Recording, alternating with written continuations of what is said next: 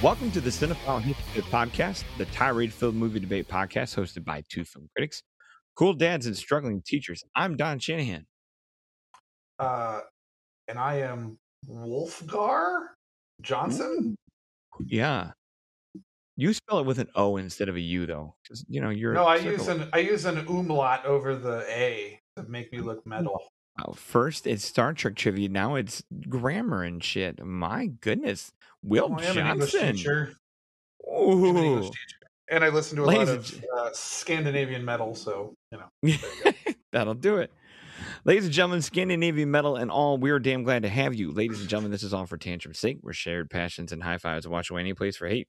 In the encourage in the end, we encourage you all to love what you love. But for now, the gloves are off and the hissy fit is on.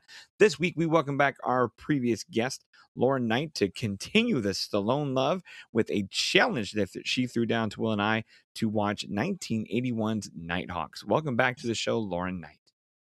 Hi, thanks for having me again.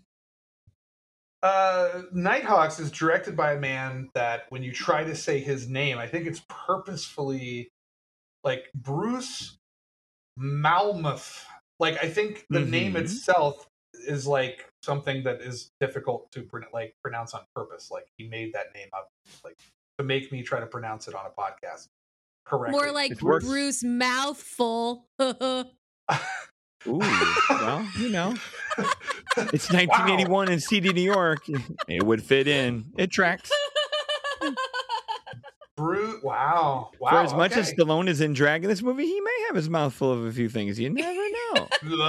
No, that's it. That's it. This director, this must be a pseudonym. Like someone was like, "Hey, Sylvester Stallone really directed this. We all know he did.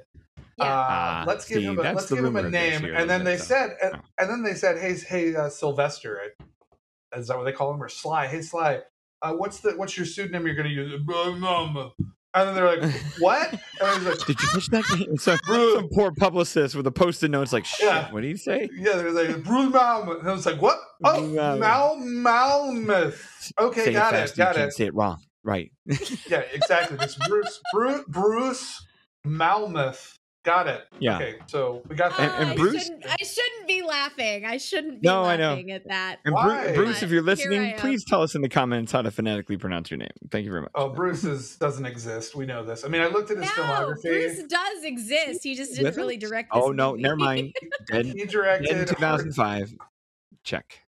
yeah, so he can't come back. He's dead. So No. uh, His- we'll make fun of him all we next of want. Um, Yeah.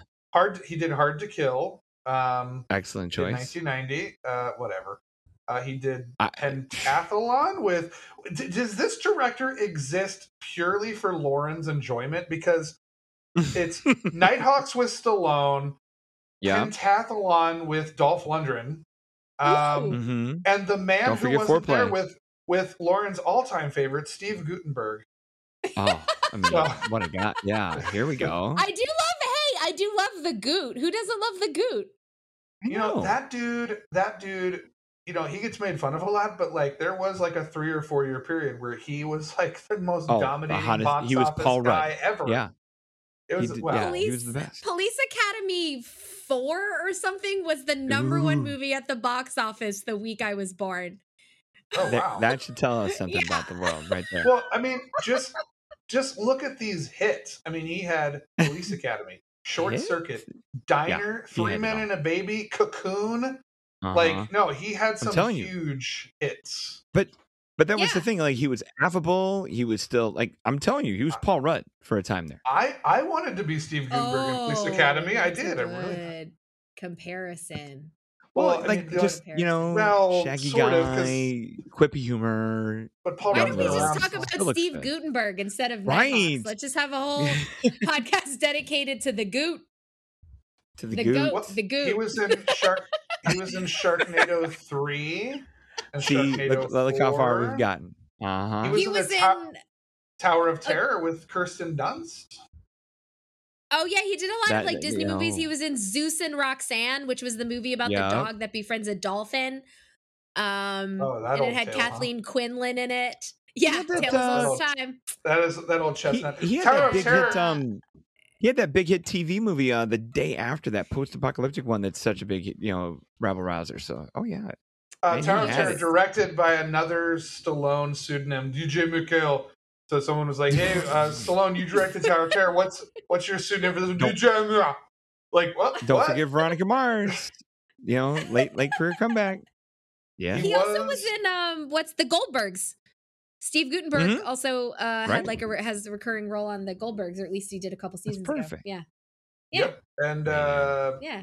yeah, and he was in Roe versus Wade. Uh, Clearly aborting people, right? Is that what we're going for? Like Uh, that's how much of a okay, sex pot killer oh, he you is. know, no. How No? did Okay. Steve Guttenberg end up in this film with Jon Voight, Robert Davi, Stacy Stacy Dash, Joey Lawrence, and Milo Yiannopoulos, and Roger See, that sounds like the cast of Dancing with the Stars. Oh, and- Which he was no. on. Is he like some MAGA guy? Is the Goot I some think he like is. He is. Oh no no no! We don't. right-wing- Let's come on. We do not talk about politics and those idiots that voted for Trump on this show. We don't talk about. that. Oh, I'm okay. Well, I just was wondering, given stop. the Goot, cast, stop. that's all. Okay. He is. No no no. He. No, we- I'll tell you, wink, wink. we- he is. Yeah. No no. We don't. Uh, I just saw Uh, him in a. Woody Allen film a year ago. That's what I saw him in. Rifkin's Festival was something I saw. you saw a Woody Allen film in the year I, of our Lord I, you know, I don't. Yeah, I and don't. you saw the rift. I don't boycott people. That like, it's not. wow. Oh, it's not very good. Let me tell you. yeah, Yeah. yeah. wow, yeah. Um, Gina Go figure. Gershon, um, oh, I love. Gina. Christoph I, Wallace Shawn is where I, what I watched it for. So yeah. Yeah. No, Yeah, it's not right, very well, good. So Nighthawks. Well, um, after all, yeah, after all that, Lauren is here to go first in terms of being our recommended, you know, recommending guest, and she's going to give her five interrupted minutes to enjoy and tell us why Stallone looks damn good in feathered hair and drag. Um, I will follow probably second as the higher lever of the two. I don't know. Will, where you at on this one? Um, I gave Uh-oh. it two and a half stars. So I, I guess I mean, god damn it, I like. How did I give. Samaritan more than this? I don't know. Whatever. See, all right, all right. Okay. Well, then I guess I'm going second to throw some praise, throw a little high case, and then Will will defecate all over the movie for five minutes of his own to tell us why two and a half stars makes it better or worse than Samaritan, with his counterpoints of any manner of scorched earth or just again defecation. After that, we're going to open it up for 15 minutes to 30 minutes of shared conversation where we're just going to talk about hair and the Steve Oh, Yeah, exactly. But ladies and gentlemen, the hissy fit gets chippy from there. Let's go. Lauren, five minutes are yours to start. All right. Hello. Uh so this one is probably going to be I'm going to kind of be all over the place for my 5 minutes of time, but that's okay. Um a little bit of backstory. Uh this was actually Nighthawks was actually supposed to be the French Connection 3. Um but uh Hackman did not the Hackman did not want to return uh, to play Popeye Doyle. So um, Universal acquired the rights to the storyline, and then it was reworked uh, by the screenwriter uh, who had written the French Connection 3 screenplay, and then he reworked it into Nighthawks. Um, man, Stallone has really bad luck with studio interference. Um, Nighthawks is another Stallone vehicle that uh, falters due to uh, heavy editing, uh, over editing, uh, nervousness from from the studio, over violence. Um, but also part of it has to do with Stallone himself. Um, the the the open secret is that Stallone essentially directed this movie, even though there was a real, even though there was a director on it. Um, this was his first actual feature he had done another feature film but it was one of those features that featured uh vignettes kind of like four rooms like tarantino did with four rooms and it was like different directors. So he really uh was was green and did not have a lot of experience. Um but this one was definitely over edited um and and you can tell that. It also was ahead of its time. Um urban terrorism was not a thing especially like on american soil when you think about it because i think the film was actually made in 78 and then released in 1980 or filmed in 79 and released in 81 which also explains the heavy 70s fashion uh that that um Stallone especially wears which I think he looks great in by the way like uh, all of it all of it just worked for me um but yeah so sorry I have my notes here and I'm I'm scrolling. Um, but yeah, so it was heavily edited for for violence. Uh, the end, the the the shootout at the disco was a longer cut, as was the uh, finale fighting slash shootout scene um, between Hauer and Stallone. It was Hauer's first American film, um, which is also very exciting. Uh, but audiences did not uh, understand the film, and not from an editing perspective. They found it unbelievable, like literally hard to believe that there would be terrorism, like domestic terrorism on U.S. soil. Um, so the film was actually uh, ahead of its time for that, but as a result, suffered from both audience critiques and critic critiques uh, for being kind of um, unrelatable, which is kind of funny now given um, everything that the you know U.S. has gone through. Um, but part of the of the editing does does fall in Stallone's uh, corner. He uh, there were two different cuts of this movie that were shown to test audiences, and one of them was more Rutger Hauer heavy, and it had more character development and backstory for Hauer's character. And then the other one was more Deke De Silva heavy. And while the audience liked the Rutger Hauer cut, um, Stallone and Hauer had kind of a contentious relationship. Stallone is actually responsible for Hauer getting injured on the set, um, which which led to kind of a, a very tense relationship.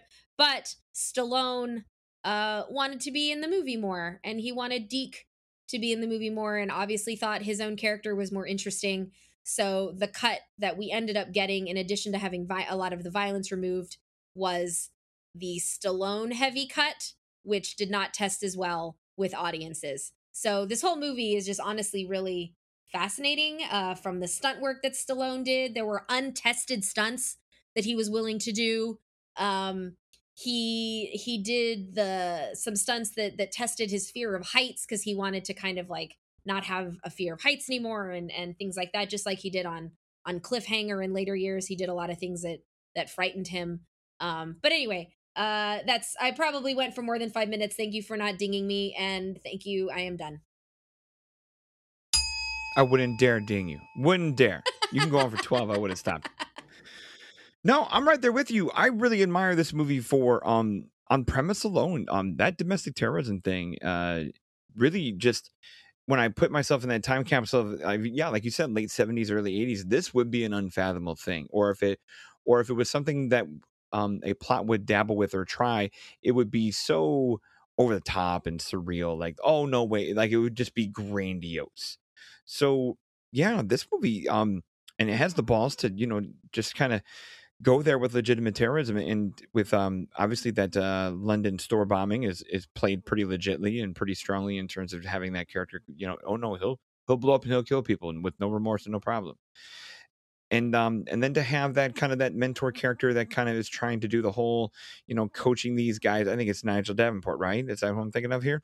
Who tries to kind of coach these guys up in terms of you know, bringing these cops and this team in, like, hey, no, this is serious. This guy can do this. You need to think like this and not like a cop. And I admired the procedural pieces that kind of came with the escalation of this story of the possibility of what this would be like uh, here, uh, you know, here on domestic shores. Eh, but you're right uh, in terms of where now that I I've read what you've read about the movie, where different cuts and different spots where I I would gladly watch a a Wolfgar centered movie where obviously Stallone can be an equal and kind of still be there. You need that guy, but I'll take some backstory on him and more where that goes because I mean, Rutger Hauer in terms of like a first appearance is just such an engaging, fascinating guy, and look at the career he's built since then, where he had it, you know, in terms of just as a uh, a tall, imposing figure who could, you know, who can charm, who could talk, who who can kind of uh, convey uh, and exude, you know, just um, just uh, polished qualities the way he could, but at the same time had that twinkle and spark behind his eye, like I could be evil too. And I, I was super impressed with with Hauer's performance in this film and where where the where the script kind of allows it to go. And I'm also with you where a more violent cut uh, ahead of his time and all. What I'm surprised kind of didn't get play in 1981. At the same time, I realized that the 70s and 80s, while having its seedy qualities and having its you know uh, barrier breaking um, you know proclivities you know in terms of content and all that from the, the, the decade before i mean we got horse heads and beds and godfather I, I i'm i guess i shouldn't be surprised the movie didn't get to go as hard as it wanted to go but at the same time enough was there where i'm you know i'm still amazed and impressed with the the stakes they give the story to be uh, if there's another dynamic I w- wish the movie had a little more of in the same kind of way is um, if you're gonna make this a pissing contest between Hauer and Stallone, you know Billy Dee Williams gets a bit of the shaft and he gets the the, the whitest black name in the world to be Sergeant Matthew Fox. Um, but no, and I think he could have been and there's parts where he gets to be a nice character to kind of rein Da Silva in here and there, or obviously be a better, you know, a better student of the game, so to speak, when it becomes to the uh, the ATAC squad stuff, and and I, and, you know, plays a precarious role in terms of being the second man chasing and all that, but no, the movie the movie kept my attention, had me on edge because I, I admired the premise and to shoot this thing in New York with with some genuine, you know, obviously way before special effects. I mean, they're out there on that Roosevelt Island tram. You know, they're they're driving buses into the East River. I mean, there's some yeah, they went for it with some shit. They're in the subway. They're just out there, and you can imagine this movie kind of being shot almost guerrilla style, where like there's a. I'm sure they closed streets and did what they did, but like if this movie was weaving in between general public who didn't know they were making a movie and Stallone's covered up in you know beard and hair where they wouldn't recognize it, they they could get away with a movie like this. And um, I imagine this movie made today would be they would have to make this unfortunately bigger and louder than it than it has any business being because to me this is the sneakier version of, of domestic terrorism is just a guy with no speechifying agenda who just wants to do some shit and some evil stuff and does not care where, how he does how he goes about it. Whereas today you know with with our little trend of making sympathetic villains at the top they would they would soften this too much and or blow it up and inflate it too much. So i i admired a nice gritty shitty new york movie that this one place to be and um but yeah hauer's the star of the show for sure Nice, nice. Um, when I watched this movie, um, I was thinking to the audio commentary of Armageddon, the Criterion Collection uh, audio commentary of Armageddon, by the way, um, in which uh, Michael Bay is trying to describe the plot and how he was trying to justify it, and Ben Affleck is laughing the whole time, like, so you can't teach astronauts how to drill you gotta shoot a bunch of drill guys into space and teach them how to be astronauts. This is kind of the same thing for me because I'm looking at it and I'm like, all right, so uh whatever their stupid names are, uh Sylvester Stallone and Billy Dee Williams, let's call them that. Uh they are really good at very elaborate purse snatching uh stings. So Interpol decides hey, let's hire street cops to become adept at profiling and tracking down a master terrorist. Seems a little much for me, um, but in, at least in this cut, whatever cut this is, uh, the master terrorist Wolfgar is kind of fucking dumb. So, you know, just throw some ham and egger street cops at him. What the hell, right? So you know the, the premise of the movie is incredibly ridiculous and that's fine because it's the 80s and uh, or the 70s whatever and that's fine. I don't mind that. I actually had fun with that and and actually the chase sequence in the middle of the film is fan freaking tastic so there are things to take from this but yes it is it is a uh conflicted mess of too many cooks in the kitchen um, because yeah, you've got you can tell that stuff is missing because characters. I, I say that Wolfgar is dumb because he will go from you know zero to ten in a minute in terms of like his motivations and patience. Like you know, one minute he'll be like, "Oh, I'm going to be the most um, dedicated, detail oriented." Uh, you know, terrorist out there, and then the next minute he's taking over a uh, you know, a tram that's up in the air over a river that, you know, can have all the possible exits blocked. Just really stupid moves by this guy. Uh, so, I mean, it doesn't make for a compelling villain when you set him up as such a smart person and then he does really stupid things. But, I mean, you also have Sylvester Stallone, who I guess in this film really wants to do things his own way and sits in an Interpol meeting for about 45 seconds before he's like, I don't like any of this. It's a bunch of bullshit. Uh, and you're like, oh well, why don't we just give it like at least a day and and try to become a profiler if that's what they're trying to help you do. Um, so yeah, not not the smartest movie I've ever seen, at least as it's currently constructed.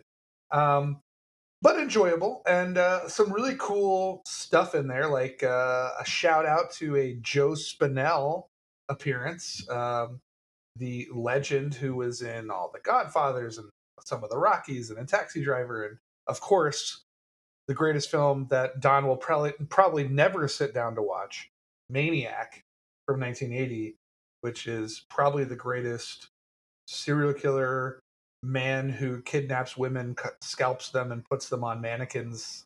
You know, romance movie you'll ever see. So, uh, good stuff, good good appearances. But as you can tell, I'm I'm I'm really reaching for filling five minutes here because I can't really describe this as anything other than just good, dumb, emphasis on the dumb, fun. And I do like old New York stuff. I admire films that did stuff in New York, like Don was saying, without the visual effects because um, that kind of New York doesn't exist anymore. So it's kind of like a nice little time capsule to, uh, you know, because New York is very Disneyfied now and and it's very different. It's it's more like New York is a brand than it is an actual city with character. And Nighthawks is one of those great films that well not great films, but is a is a film in which it shows that long lost New York that I miss seeing where it had like some brutal character to it. So uh, shout out there, fun and dumb, but fun nonetheless. I finished 15 seconds early. You should be proud of me it's not the first time, you know. Hey, okay. um, see, see, if you guys, if you, if you guys couldn't figure that joke out, he's talking about how fast I go during sex. Yeah, yeah. Thanks for spelling that out, English Just teacher. in case you didn't Is there get a that. what's the name of the what's the I name of the double stu- dot above a U? What do you call that I again? am. It's an umlaut, which is also my favorite Yeah. sexual position, which makes me finish under 15 seconds. See, I knew it was going to go there. Um, while we while we take care of this, please enjoy a short announcement from the Ruminations Radio Network. And Mitch, if you can make this about four to five minutes, we'll, we'll come back satisfied. We'll be all right. Not thirty seconds. What's up, gang? This is Optimus. You've been listening to one of the great new podcasts from Ruminations Radio Network. If you want some more tasty sound vibes, come check out my new podcast, The Retro Futurist Culture, where we talk about alternate timelines, cyberpunk, anime, and other crazy worlds. If that does not strike your fancy, we have plenty of other great shows at ruminationsradionetwork.com. All right, welcome back, everybody. Um, Lauren, yeah, you brought this film to us. Uh, where does this kind of land for you in in Stallone rankings? Is this mid Stallone? Is this low Stallone? Where are you at with this? Um, I think it's. I think for the stunts and for Hauer alone, I would put this in more of a of a top tier. Not near the top of the top tier, probably more like bottom top tier, so it's almost near the middle tier. if that makes any sense. Um, nope, Um, makes no sense. it's the fourth tier of twelve. Got it. Okay. Yeah. No, I would con- I would consider this. I am I am desperately trying like I am desperately like going through the 60 or so movies of his that I have seen and I have to say that this this to me would probably be in the top it like would be considered top tier. For Okay. me. Oh, wow. oh, it's de- it's definitely top Wow. 60 for sure. Um but yeah. I'm trying I, I mean, mean, I I- don't think I gave it anything more than it's fine, but I just think from Mhm. a time capsule piece and then again the performances um it was you know it's always great to see Billy Dee it's it's Mhm. well made because Stallone is a good director Yes, Thank you. I agree. I agree. Correct. so yeah I don't know I would I think this is he's he's done a lot worse y'all Yes, he has.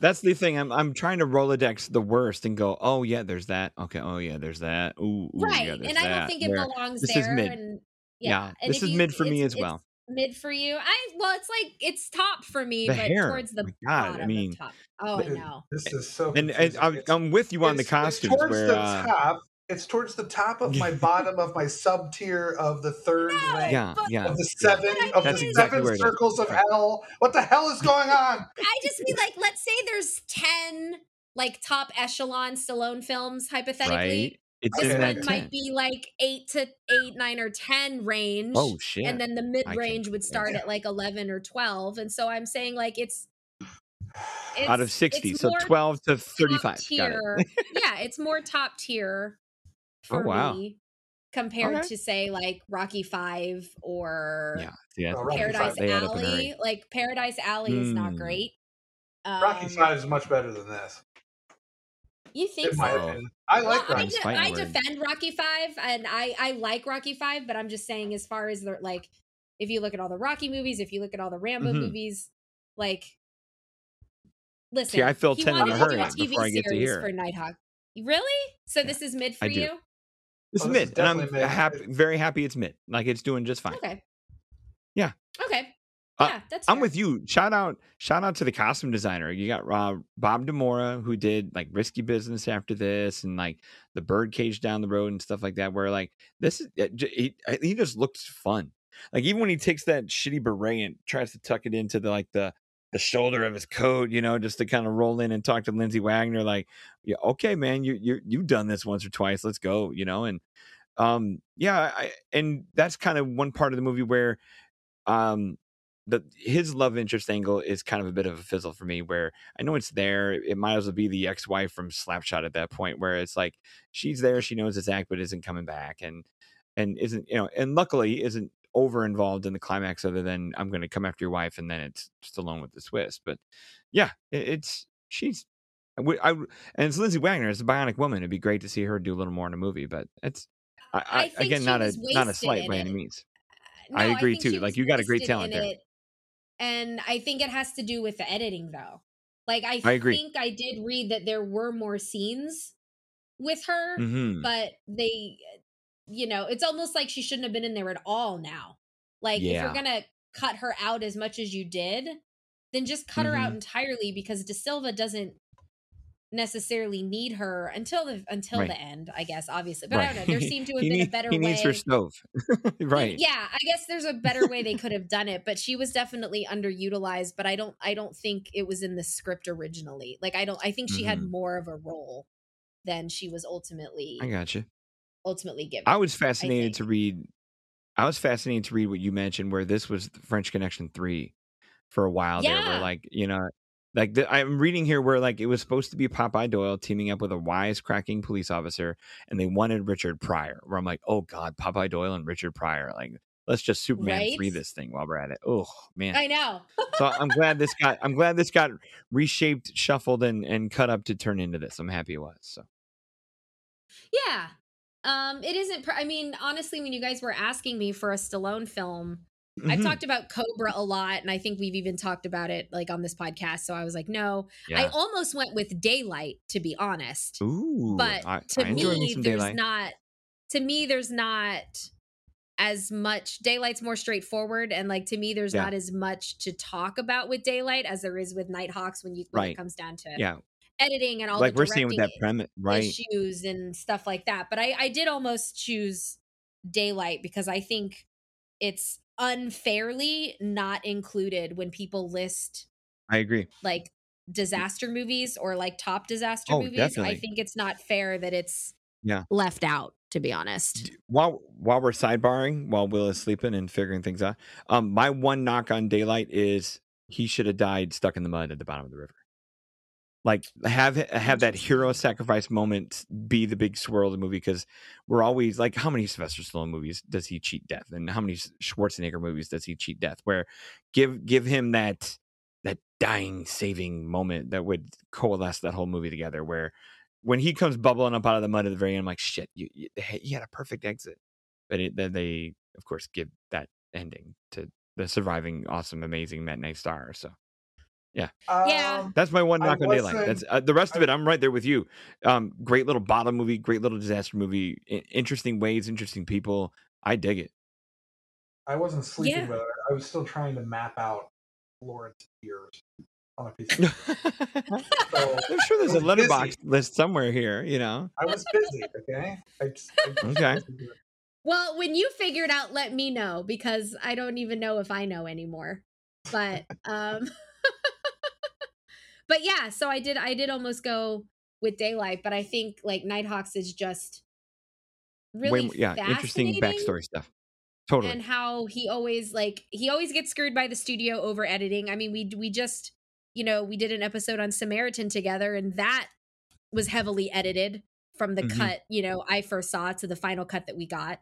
So I think Nighthawks, I will say, is one of the films that Stallone says that if he could go back and re-edit it, Mhm. um Yeah. or was given or was given the money and the chance you know like he he re-edited rocky 4 right during the right. pandemic Oh, that that turned out Um, so he would too. re-edit this is one of the the films that he would uh that he would re-edit and actually would choose the uh original cut so it might have Mm. been more of the Rutger Hauer stuff. Anyway, there was an original cut of Nighthawks, and he says that it's more that it's superior to the final version, which is the version he helped edit. So, Right. um, Yeah. I think, I, I, I think you also have Hindsight 2020 stuff his- there? Hindsight's twenty twenty, but I think you also have to think about his ego at this time. That's true. So, I mean, he's coming off of Rocky. He's about to direct Rocky 2. He wrote Paradise Mhm. Alley, which came out in 78. I just, he always had a chip on his shoulder, and he'll say it in interviews that he always like felt he had to prove something, and he would Yeah. hold grudges if people told him no, or he he just wasn't necessarily like, I don't want to say the nicest guy, but his his ego would get in the way, and his arrogance would Yeah. get in the way, and and he would constantly you had to be more of the fighter than someone who would be a negotiator sort of thing right so he was he he had this larger than life personality and and might arguably have been uh difficult to work with right and Mhm. so i think i think it is hindsight but i think it's also the benefits of of aging Yeah. and I- realizing I what is love that about important and him, what not yeah yeah, He's like to hear him talk about things. interviews. Yeah, to hear him talk about things the last 10 years, like whether it's, you know, bringing back Rambo or it's bringing back uh, Rocky, whether it's, I know not all of it has been the best things in the whole wide world, but like to hear him talk about it in the ways that he is reflective, you just don't see that a lot from stars that big and people who had everything in that ego back then to to hear him be so I don't want to say remorseful, but just reflective. Um, I remember Rocky Four, uh, the pandemic, the, the, new cut he did, and I um, got to read a lot of the press he did and the interviews he did to kind of present it, this and just the place he was coming from, um, and also you know just the hey, I, I did this a little wrong, admit, you know, admitting mistakes or just or tempering those excesses that that were there then that aren't there now. I I just admire that, that he has the capacity to do that. Like how many how many people would do that or could do that nowadays, and I just don't know many that would. So good good on him, man. yeah yeah, Yeah, no sure. i I i, I like him a lot for sure obviously Oh, but you don't um, say. Well, yeah, it's well, obviously you do. I mean, obviously you like this film too because it's upper upper third tier umlaut. Upper, upper, uh, upper third, two third tier. Yeah. in the well, I mean, just all the on set stuff, like him hmm hurting Hauer, um, by a stunt, like uh, Hauer. Well, first of all, there was a squib, uh, blood, a blood packet, um, Mm. that ended up burning Hauer. But there was uh, a, a a cable, you know, that that yanks him when he's shot. Um, at the end, I think, like you know, it's one Mhm. of those Mhm. exaggerated. You get shot with a shotgun kind of thing, and you like fly twenty feet or whatever. Yeah. Um, uh, he was pulled too hard, and that was under the direction of Stallone. Um, and he ended up really injuring his back. Um, and so that for the, you know, was led to their contentious relationship on set. But Stallone had only great things to say about his performance, though. Now, granted, that was in an interview. Um, hmm And in after the he cut all his scenes out, Yeah, I mean, it was in an interview in the 90s. So, you know, I mean, who knows if he was trying to rewrite history or he had changed as a person, or who knows if he and, you know, Hauer had buried the hatchet. Who knows? Um, but he said that uh, Hauer's performance held the movie together and said that he was an excellent villain. Um, and I did find the part where Lindsay Wagner was supposed to have more scenes. Um, so it just the studio got scared. They got scared for violence and and and ratings because Stallone movies in the past have also been cut down for violence and ratings, like Cobra. Yeah. we did not get the version of Cobra that you know Hmm. um, everyone else probably wanted. Um, But yeah, and so we didn't get a version of of Nighthawks that we, you know, wanted either. And and I don't know, it's just kind of a fascinating, a fascinating story to me. Has that Cobra Cut seen the light of day? Has that made it on a disc, or is- is it just Not that I All- not that I know of. right, right, right? Like this is all I don't want to say hypothetical, but just buried in a warehouse somewhere, right? Yeah.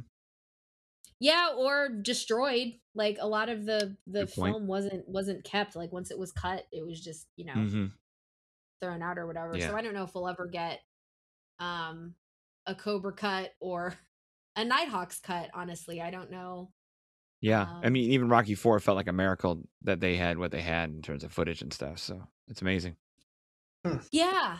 Yeah, and I think I mean I hope the Nighthawk show comes to fruition. It was announced pre-pandemic that there was going to be a TV show, but not starring Stallone. Like it was not going to be like a le- like it wasn't going to be a Ma- two make him the terrorist trainer, really the old man. past That'd be hilarious. retirement cops. Yeah. Yeah. Um in drag, chasing down purse Yeah. snatchers. yeah, and you know, again, the movie's not perfect and it has some some you know uh insensitivities, right? And Mhm. things that we never would Would that would- um was that show going to be period set or is it going to be today? Because if it's today, you got to compete with like 24, which has done terrorism to death, and if you put put it in period, that'd be amazing. I don't Like if know. It just was supposed to be a reboot series, so I don't Okay. I mean, I don't know. There is obviously a lot of terrorism these days, so I mean, it's not that Yeah. it's unreasonable where you couldn't set it. Um, but it would be interesting to see it set before you know, America goes through Mhm. everything that it has gone through. That's true.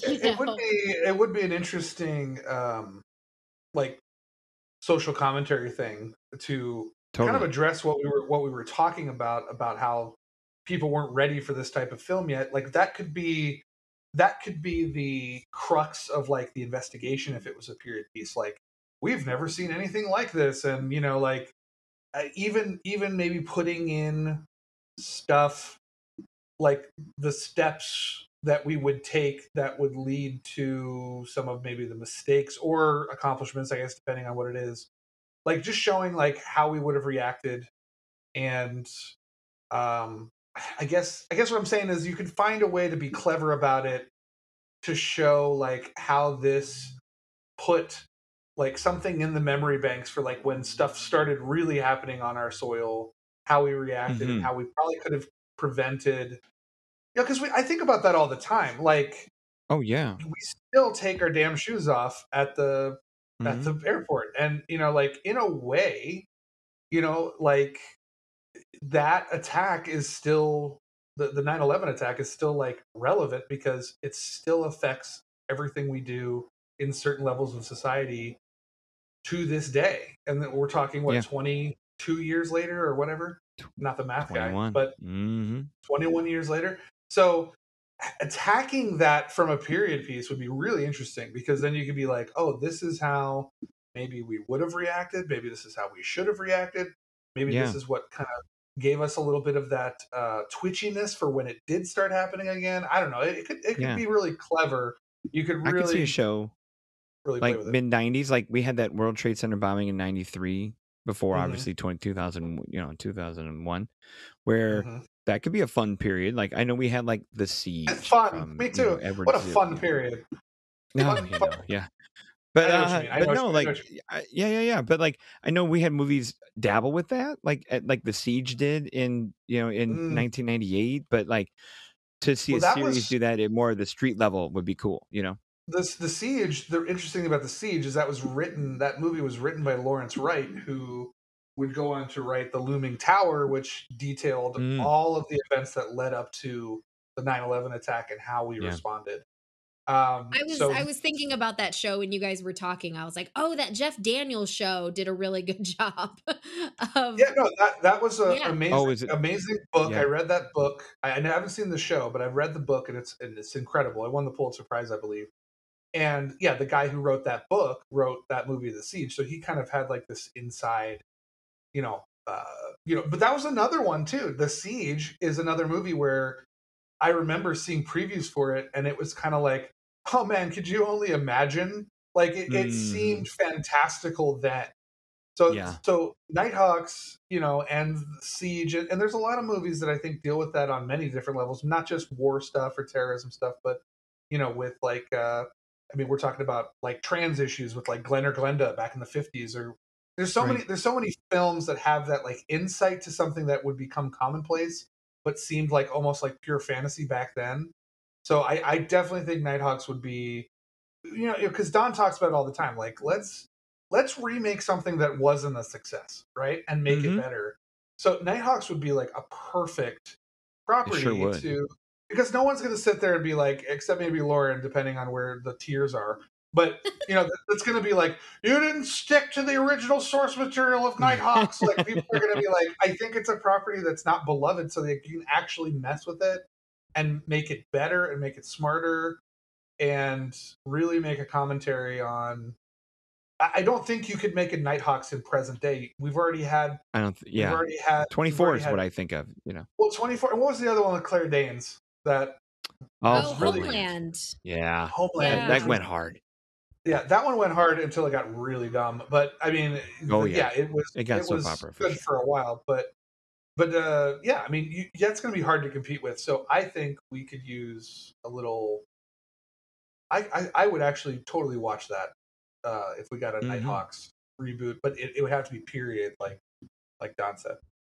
Yeah, Yeah, and I, it- just I don't know if I trust if I trust the right. I mean, I I know Stallone is supposed to have involvement if it's even happening, but I mean, hmm I don't know. I feel like so many things these days, like oh, it's a reboot, so it's got to be we got to set it in modern times, modern times, and Uh-huh. I just I don't know. I It'll mean, I think you snowball could in a do it way. in modern times because there is a lot of domestic terrorism. But if you're trying to have a lot of conflict between like that's ridiculous. That'll never happen. You guys are still, you know, you guys are silly. Go back to your desks or whatever. Like, Mhm. Well, you know, it, you it could- wouldn't be believable now because of all of the terrorism that exists. Well, you could play Right. with that because there is an entire there's like half of this country doesn't believe in domestic terrorism. Like it's true. like and so you could play with that. It would have to be something more homegrown like Nighthawks obviously you're dealing with like this international like ring of like terrorists and like he's like this I don't want to say like he's almost like a Bond villain in the sense of like he is like Yeah. the renowned like Yeah. he's the guy you get to do terrorist shit, right? Like you would have to play like on that um you know uh uh, what do you call it home homeland front really you'd have to play with like Mhm. Oath keepers or some shit or something where it's like more internal to the country and how the reactions would be because like like you said like we refuse to call some of these events that happen terrorism because Right. people in this country like half the country doesn't want to admit that white supremacist dickweeds commit Mhm. terrorism like so they want to label it something else so you could really play with that because you could Yeah, because you could. some people because some people really call it domestic terrorism and some people just call it you know lone wolf or you know Mhm. a mental, health, crisis problems, yeah, yeah. so yeah so like you could really play with that i mean that's the angle i think you, if you did it modern day you could totally go that angle and the conflict wouldn't be necessarily in the oh my god this would never happen it would be more in like the cops and interpol or whatever like Right. butting up against like the politicians that are just like well we, we can't say it's a we, it's not domestic terrorism this is just a one-off lone wolf thing you know like i could Yeah. see that being the central balls, conflict hmm Well, especially if it because I read I was just reading real quick that it said that like when Stallone was putting it together for Balboa Productions, it was going to be like on Peacock. I cannot imagine a, a huge network. network. like that taking taking a risk like that Yeah, to on that. cut away fifty percent of your audience. I know, and that's the thing. It would yeah, just I think it would. PR it would have balls, to you know. be. It would have to be something like Showtime or HBO or right because like. Homeland, like yeah, But period Stuff that- pieces also cost more. So this like is true nowadays. because you you have to obviously get the costumes and the weaponry and the vehicles and you need to change storefronts and things like that. So Mhm. I just Yeah. I don't Well, know. why- I, if that's if why- it happens, I don't have a lot of faith it would be in the 70s or or whenever, but I I think I'd like to see that though because we already have Homeland and 24 and right. Law and Order, organized crime and you know like we have all of Mhm. these other Some of that's here already. I know. Oh, speak, And speaking, speaking of which, yeah. speaking of which, Don lives in Chicago, and do. Uh, he gets like those notices, like, "Hey, we're filming on your neighborhood." I, Oh, I yeah, just need all to the ask you time. I, I know we started the episode with Guttenberg, and we're I'm, I'm going away from Nighthawks here, but I was recently. I don't really watch a lot of TV, and I saw a commercial the other day though when I was at somebody's house watching football, where like there's like 27 like Chicago shows, and they're all like combining into like an Avengers Endgame Oh yeah. thing. Like They're a whole universe here, man. like, yes. Yeah. like Yeah. I was just like, it was like this week only. Chicago Fire, Uh-huh. Chicago PD, Chicago Lawyer, Chicago Cafe Yeah. owners, Chicago like, and I was like, holy shit! Whoa! hey, I it- was like, it's- wow. It it's an epic. It's a nice economic boom for the area because yeah, they're filming one of them here all the time. You know, like There's a Uh, two weeks ago- It's the Dick Wolf Yeah. verse. it's the Oh Dick my Wolfers because they all connect to. You're right. They all connect to the Law and Order stuff in New York, and like they had what was it? Uh, NCIS connected to them, and then like Hawaii Five O connected to that. Like, oh, it's a thing. You know, it's it's a ton. remember before like before well I, I would say kevin smith uh, counts because he had the View Askew universe which i think is the first successful true multiverse like kind of like marvel All right. But i remember remember when everything was connected by one guy it was munch remember remember munch Oh Um, yeah, because homicide life on the streets, right? right right munch Oh, okay. So you had because you had uh, John Munch, who was played by Richard Belzer. Like he first he was like in Homicide: Life on the Street. Then his character showed up on like Special Victims Unit. But then Right. he would make all these appearances and everything, and it would connect all the universes. Like he was on the X Files. He was on like shows that got canceled after two episodes. He was in The Wire. Like that Mhm. character like connected everything. It was like the John Munch verse. I don't know if you remember that, if you remember that, but you know, and that's what I think of now. It's like everybody wants to make a universe now, and it was like it, it was so quaint back then Yeah. when it was just Oh, like, and hey, yeah. let's put, And now it's put it's it's crazy. let's put Richard Belzer in everything we can possibly think of. But uh, I'm trying to look that up at the moment. Well, you I'm for I that, by the way. the- Putting Richard Belzer in Uh-huh. everything. I'm pro that. That's true. I'm looking for I his. loved him on, on all the Law and Orders. Whenever he showed, Mhm. like I always, lo- I loved Munch so much. Okay, here, here's here is a list. I, I'm sorry, we're doing this with Nighthawks. I apologize, but here, Yeah, are- you're are all the- right. here are the complete appearances of Munch. So, uh, Homicide: Life on the Street, Special Victims Unit, Homicide the movie, Law and Order, Arrested Development, The X Files, The Beat, Law and Order: Trial by Jury, the, the Wire, American Dad, 30 Rock, Jimmy Kimmel Live, Unbreakable Kimmy Schmidt, Muppets, The World's Oh Most gosh. Dangerous Party. He's in a comic book of Spider Man Deadpool number six. Uh, and he was in the This UK all- crime drama Luther. He was in. Yeah. What? he was in Luther. Yeah, he was. wow. Uh, and and his character has spanned every major network: NBC, Fox, UPN, HBO, ABC. Amazing. So he's uh, I didn't know Munch- all that. Gosh. You know what? Let's just have Munch in the Nighthawks remake, but it's set in the period, so it's in the seventies. This Hmm. is like Munch. It's like But he's that guy who doesn't Munch age, origins. you know. him and his wireframe glasses and lift frame, like just yeah, don't de-age him. Just like yeah, it's me, you know. yeah, why not? and someone yeah, look that- like they'll do a show nine yeah. in the nineties, like you haven't aged, yeah. So perpetually What's 54. hilarious to me too is Munch was always the conspiracy theorist guy. He Oh.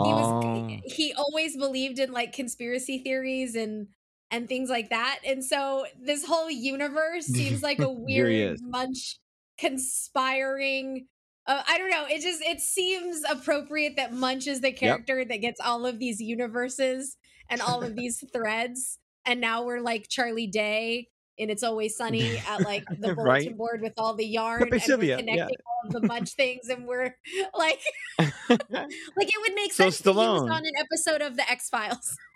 That's crazy. He- So he Stallone, was- if you're listening, cast Richard Belzer here. Come on, you're Actually- you're on something. He could be the captain or something now. Like you know Oh, what I oh, mean? He would totally. be He could like be the the Joe Spinelli part. young- Yeah. yeah, he could be like yeah. That's exactly. here is another weird nerd fact for you. Last episode, I dropped some Star Trek knowledge on you, but I'm an X You, Files. you didn't you didn't drop Star Trek knowledge. You took a dump truck and coded us in Star Trek knowledge. So, I'm so still washing it all off. The episode that Munch was in of the X Files was called "The Unusual Suspects." It's a lone gunman only. I was episode. just about to say it was the freaking lone Mm. gunman, wasn't it? Because yes, because they were my understanding, if I my memory serves, that was the beginning of season five. They were still filming the movie, so they didn't have Mm. access to. I don't think they had access to Gillian Anderson at all, and I think they had like one second of like Mulder. So that episode was essentially just the lone gunman and Munch. That was it. Yes. Like, Wow. I think I remember Wow. that too. Yeah, and they did that later. They did that later. There was a sequel to the episode called Three of a Kind where the lone gunmen were in Vegas. And I I don't think David Duchovny was even in the episode and Gillian Anderson was like in one scene. So like they did give like the uh the the lone gunmen like their own episodes at some point uh just to like test it and I guess they ended up being like, "Hey, they can make a series out of this." They were wrong. Speaking of tying it all back in, has anyone seen the TV show The Lone Gunmen? And does anyone remember what happens Nope. in the pilot? Oh no, I not at all. actually really liked that series more than I liked the X Files because I was also younger and X Files was scarier to me. And I thought the lone gunmen were fun. So I definitely know I saw the pilot, but I I have no memory of it whatsoever. So the pilot, I believe, if memory serves, uh, it, it premiered sometime in early 2001. And the plot is they must stop uh, internal terrorists of the government from flying planes into the World Trade Center. Oh. Yeah, how's that for a lone gunman conspiracy theory for you right there? Oh wow. there? Yeah, so and actually the lone gunmen are on one of the planes and they find a way to steer it away. You see the plane heading towards the World Trade Center and they steer it Wow. away from the oh World my Trade Center. god. So there you go. We're tying it all back into the domestic terrorism thing. Wow. Oh my goodness. That's See, crazy. you're right. There's Yeah, room for a to- show need- right there. You need you need to watch that episode because it's like you're like ho- talk about being ahead of its time.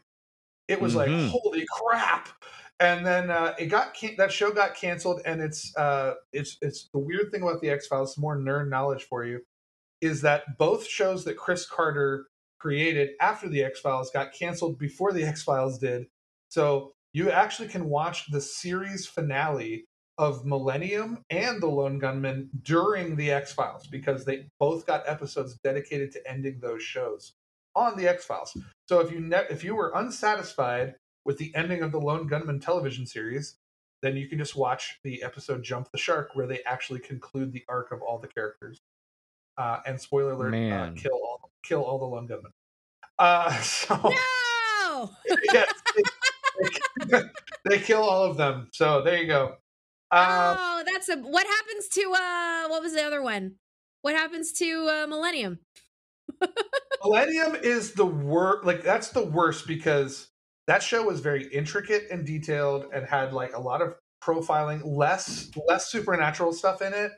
But they got Lance Henriksen back for the finale, and the only thing people remember about the episode is like the Millennium is about to happen, and three zombies come out of the ground. Lance Henriksen kills them, and then Mulder and Scully kiss at New Year's Eve when the Millennium happens, and that's it. Oh So- man. Very underwhelming. Um, just like Nighthawks, tying it all back in. Oh, hey, look at you! who knew? The Who six knew? degrees of Nighthawks. Look at you close it like that. Fire away.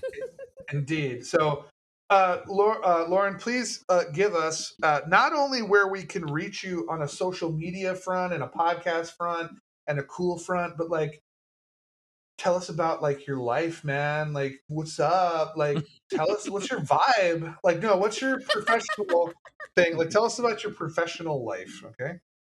Sure. Uh, I'll make it brief. Uh, for seven years, I was a film programmer and live events manager um, for a few movie theater chains uh, out here in the Metro Phoenix area. Um, I am currently uh, not doing that at the moment, and I instead launched my own um, events consulting business, whether it's celebrity appearances or theatrical screenings or just looking at a space and you want to throw a party but like you have no idea where to start or or what to do uh, i am your girl for that. So you can follow me on instagram at la night consulting and then uh, just for for funsies you can follow me uh, on twitter instagram and letterboxd at that movie is fine um, i also have a podcast of my own uh, with my partner aaron hudson and you can find us uh, on facebook and instagram at that movie is fine uh, podcast and on Twitter at TMIF pod. Nice. And listeners, if you like Aaron on that podcast, we will have our live show that Aaron and I did of Police Story probably hitting sometime in November. So you'll actually get to hear uh, Aaron uh, live on our show too. And we've had Lauren on like 900 times. So, um, This is only the third third time. If you if you this well, 3rd time. Here, it, it, Don, in one hand, I have the amount of guest appearances Lauren's made on our podcast, five or six, and in my other hand, I have nothing because I was I, we have not been invited on her podcast yet. So I, I'm just curious. I'm just looking at the way this weighs down here. I'm looking at nothing, and I'm looking at like six or seven. Well, whatever. It doesn't matter. So we want to have you on. We will have you on. I promise. We want to have you on for sure. I'm Aaron just- and I have already discussed it. You can ask him. Ah, Oh, well, I mean, you guys are so big now. I try to talk to you guys, try to text you, and it's like I get your assistant. Your assistant's like, "Sorry, Lauren is not taking any calls right now." And who is this? And Aaron's just like, "I don't know, Will. Who's Will?" Like, uh, you guys are just too big for us now. I get it. So Um, funny, st- funny uh, sidebar about assistants. So you guys, you guys know Tommy Wiseau from The Room, right? of course, yeah. Yeah. Okay. So uh years ago, like when I literally like first started working for Alamo Drafthouse, so it would have been, you know, six years ago or so, uh I had to book the room. And before uh like Tommy was the only one who owned it.